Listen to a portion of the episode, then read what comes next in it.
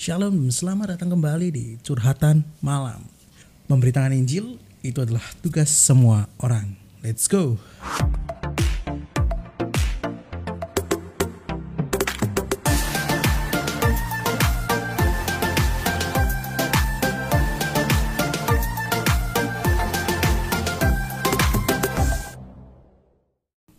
Pada curhatan malam hari ini kita akan membahas tentang membalas.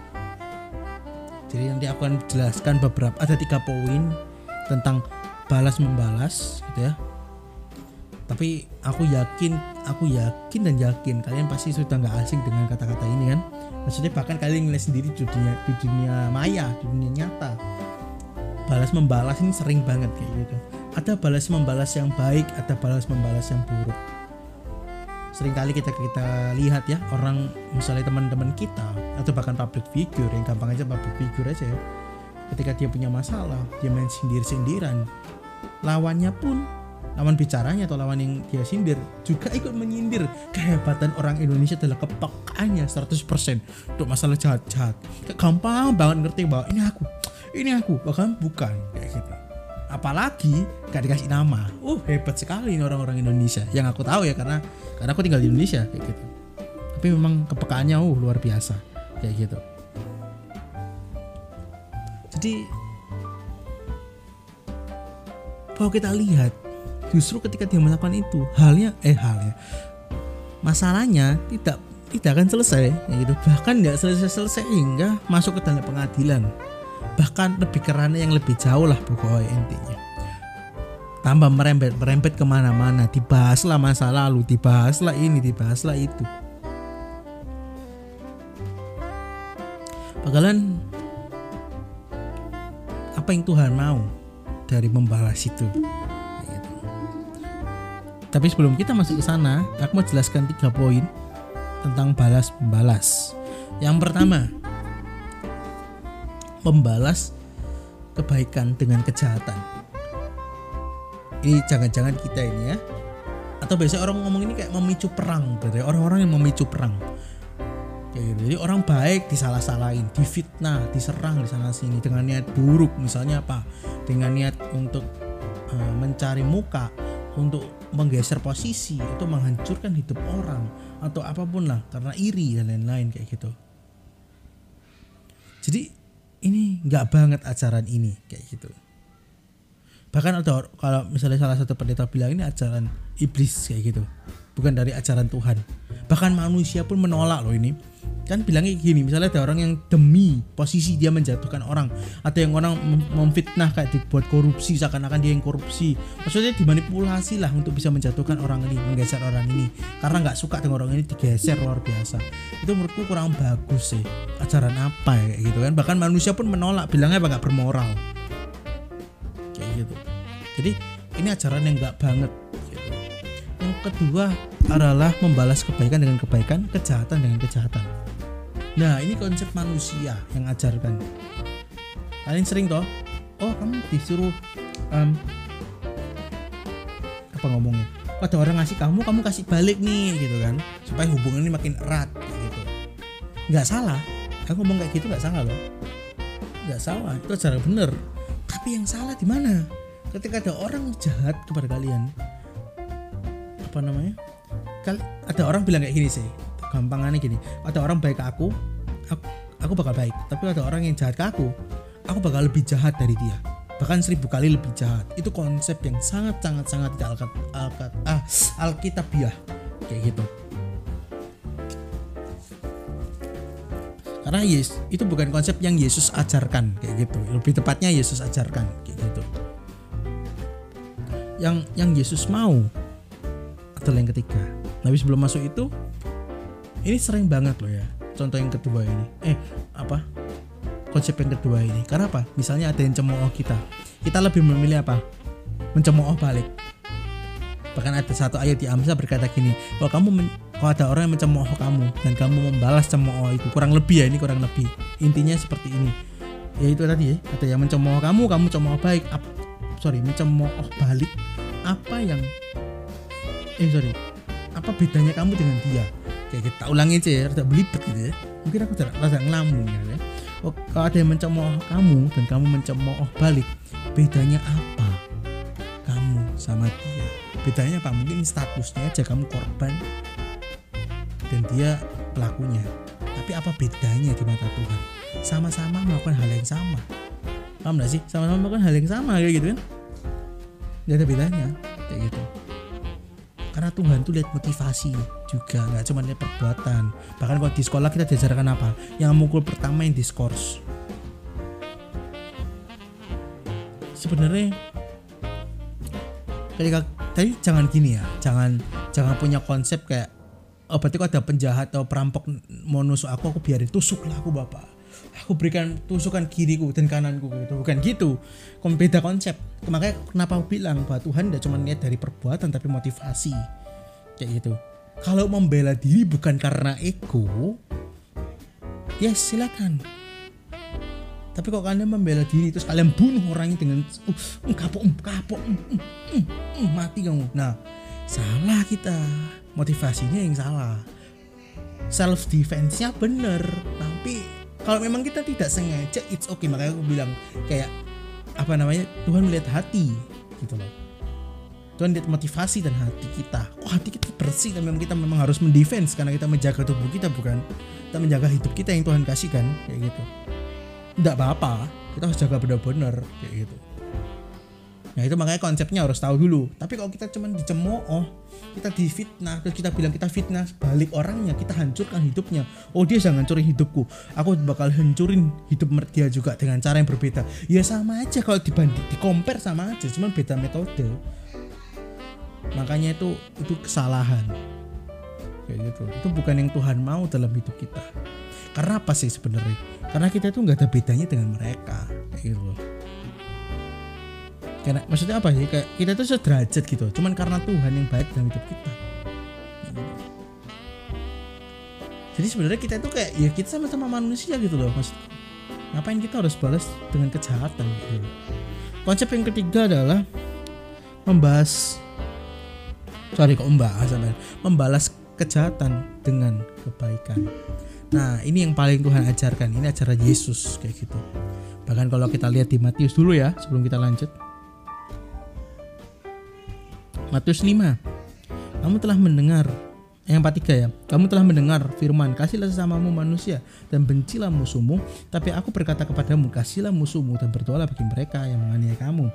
Karena dengan demikian Kamu menjadi anak-anak Bapamu yang di surga Dan menerbitkan matahari bagi orang yang jahat Dan orang yang baik Dan menurunkan hujan bagi orang benar Dan yang tidak benar.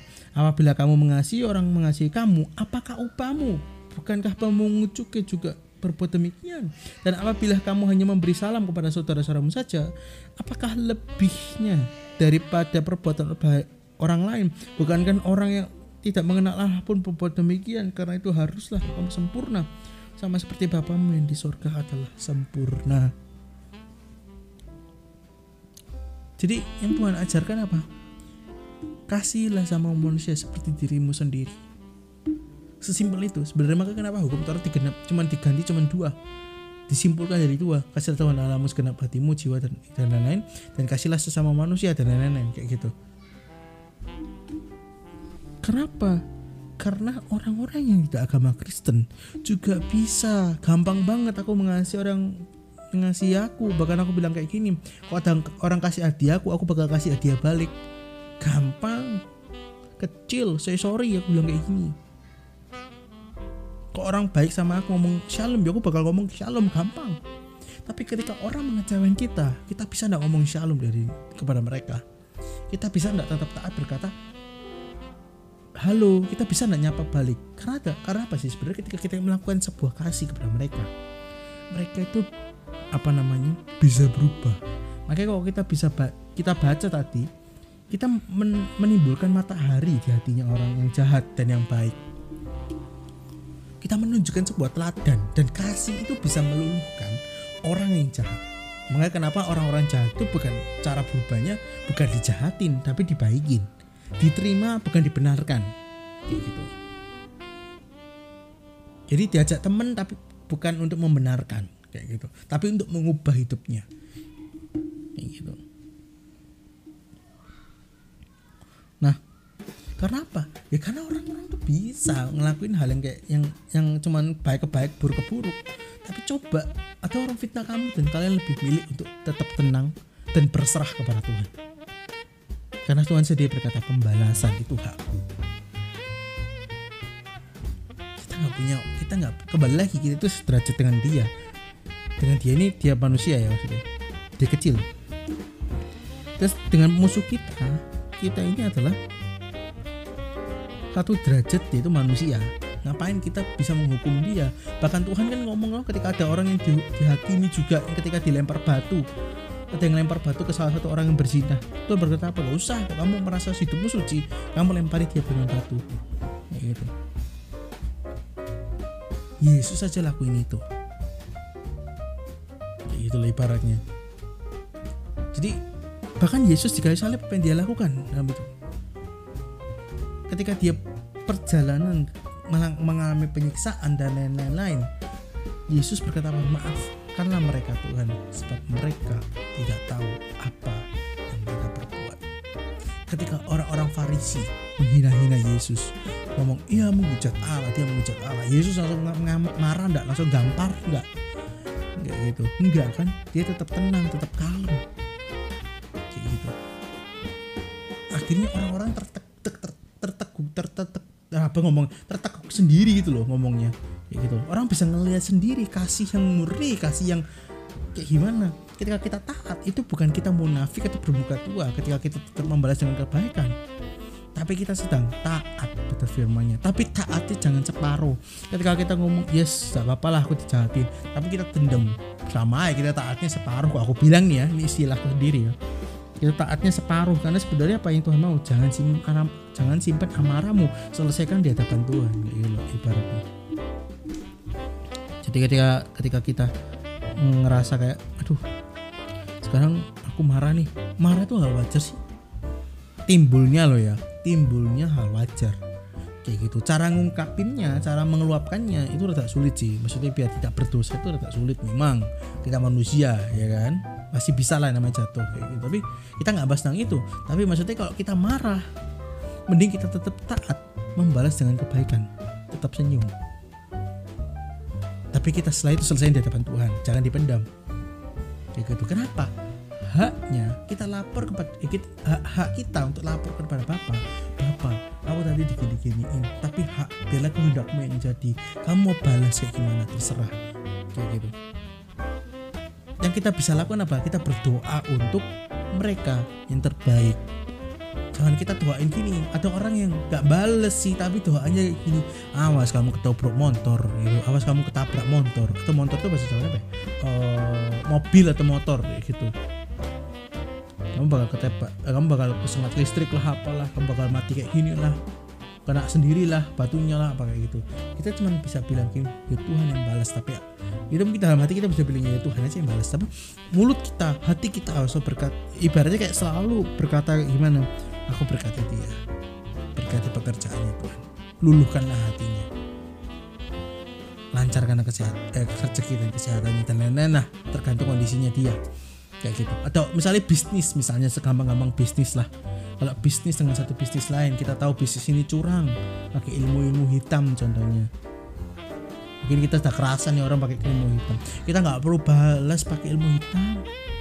Kita doain ya Tuhan lepaskan dia dari ilmu hitam. Iya Tuhan yang bela. Tuhan yang bela. Tuhan Tuhan sendiri lu berkata kayak ada di satu ayat saat potong di mana Tuhan itu mempermalukan orang orang-orang kayak gitu loh Tuhan itu membela kita dengan membungkam mulut mereka kayak gitu. Wes kita nggak perlu itu pembuktian ajang-ajang pembuktian kita tuh hebat. Gitu. Tapi biarlah kita ikut ya lah di depan di depan dunia kita kalah. Tapi kita punya Tuhan yang hebat.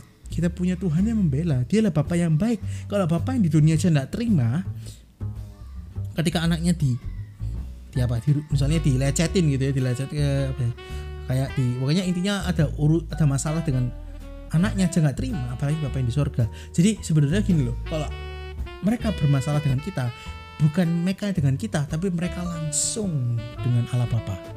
Sesimpel itu. Jadi ingat ya kalau dia bermasalah dengan kita itu bukan berarti dengan bukan berarti dia masalah langsung ke kita tapi dia masalah ke Bapak emang fisiknya kita tapi dia sedang bermasalah dengan Bapak kayak gitu. Dan hak kita cuman satu tetap taat untuk memberikan yang terbaik. Misalnya dia butuh bantuan justru paksalah untuk diri kita diri kita nggak mungkin ngomong alah kapok lu sekarang kamu butuh bantuan lu kan? Enggak buang jauh-jauh tolong dia. Mau tak bantu enggak enggak apa-apa kalian lagi rada kesel ngomong itu rada dipaksa. Enggak apa-apa enggak apa-apa. Tapi lihat dia yang sungkan si kita bisa memeluk orang dengan kebaikan tapi bukan motivasinya untuk itu ya tapi kita harus memang taat tapi kita bisa lihat sendiri bahwa mulut orang bisa kebungkam oleh kasih. Kita balas dengan kasih, Tuhan yang balas sisanya. Oke, Tuhan itu Allah yang membela, tenang aja. Tuhan Allah membela, tapi caranya jangan dipaksakan. Tahu motor lah, tabrak apalah, jatuh dari mana lah, kayak gitu gak usah.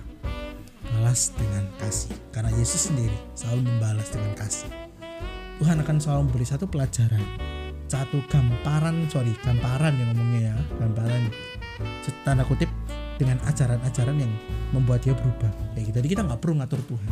Yang kita atur adalah respon kita. Kita gimana? Karena dia berurusan dengan Bapak kita cuma tinggal taat aja kita memberikan yang terbaik. Tapi ingat konsep ini kok self defense beda cerita ya kayak gitu jangan tusuklah aku tusuklah aku tusuklah aku kayak gitu. Nanti kamu berurusan dengan bapak kayak gitu. Ya enggak gitu ya. Itu kalian mencobai Tuhan namanya kayak gitu. Ibaratnya kayak gini aku percaya Tuhan tolong aku aku tak jatuh dari lantai lima. Ya kalian mati langsung kayak gitu. Bukan itu konsepnya tapi ketika kita dijahatin kita tetap bertahan kita tetap memberikan yang terbaik. Bahkan aku bener-bener sering melakukan hal ini ketika mungkin ya orang ini masih marah sama aku. Kamu datang ke dia dan menawari bantuan kalau dia butuh bantuan. Bahkan ketika aku dulu mengembala mementorin orang pertama ini kayak kurang suka biasa ya kayak gitu loh maksudnya. Lama-lama karena kasih dia selalu.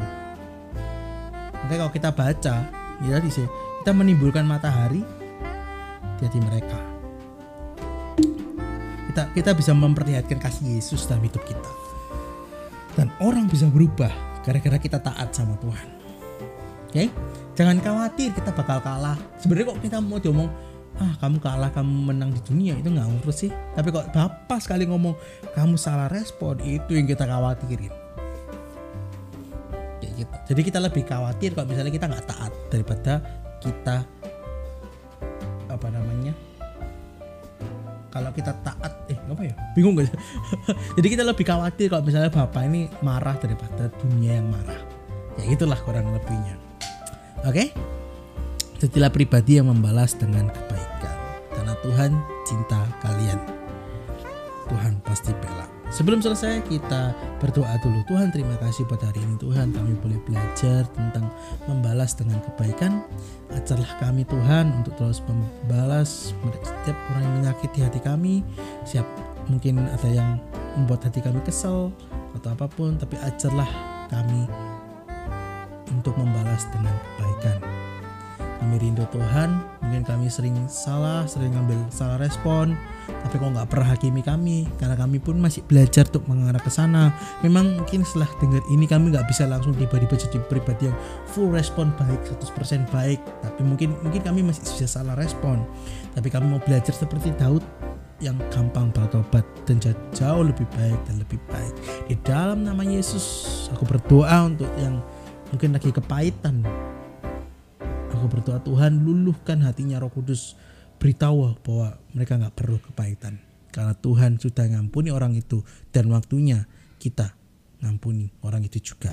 Di dalam nama Yesus kami berdoa dan mengucap syukur. Amin. Oke, kalau kalian suka dengan curhatan malam hari ini, kalian boleh share, kalian boleh hmm, di TikTok mungkin atau di IG mungkin, kayak gitu ya. Kalian boleh juga follow supaya kalian bisa ikuti itu setiap hari jam 9 malam plus minus jam 9 malam akan ada episode terbarunya see you di episode berikutnya and God bless you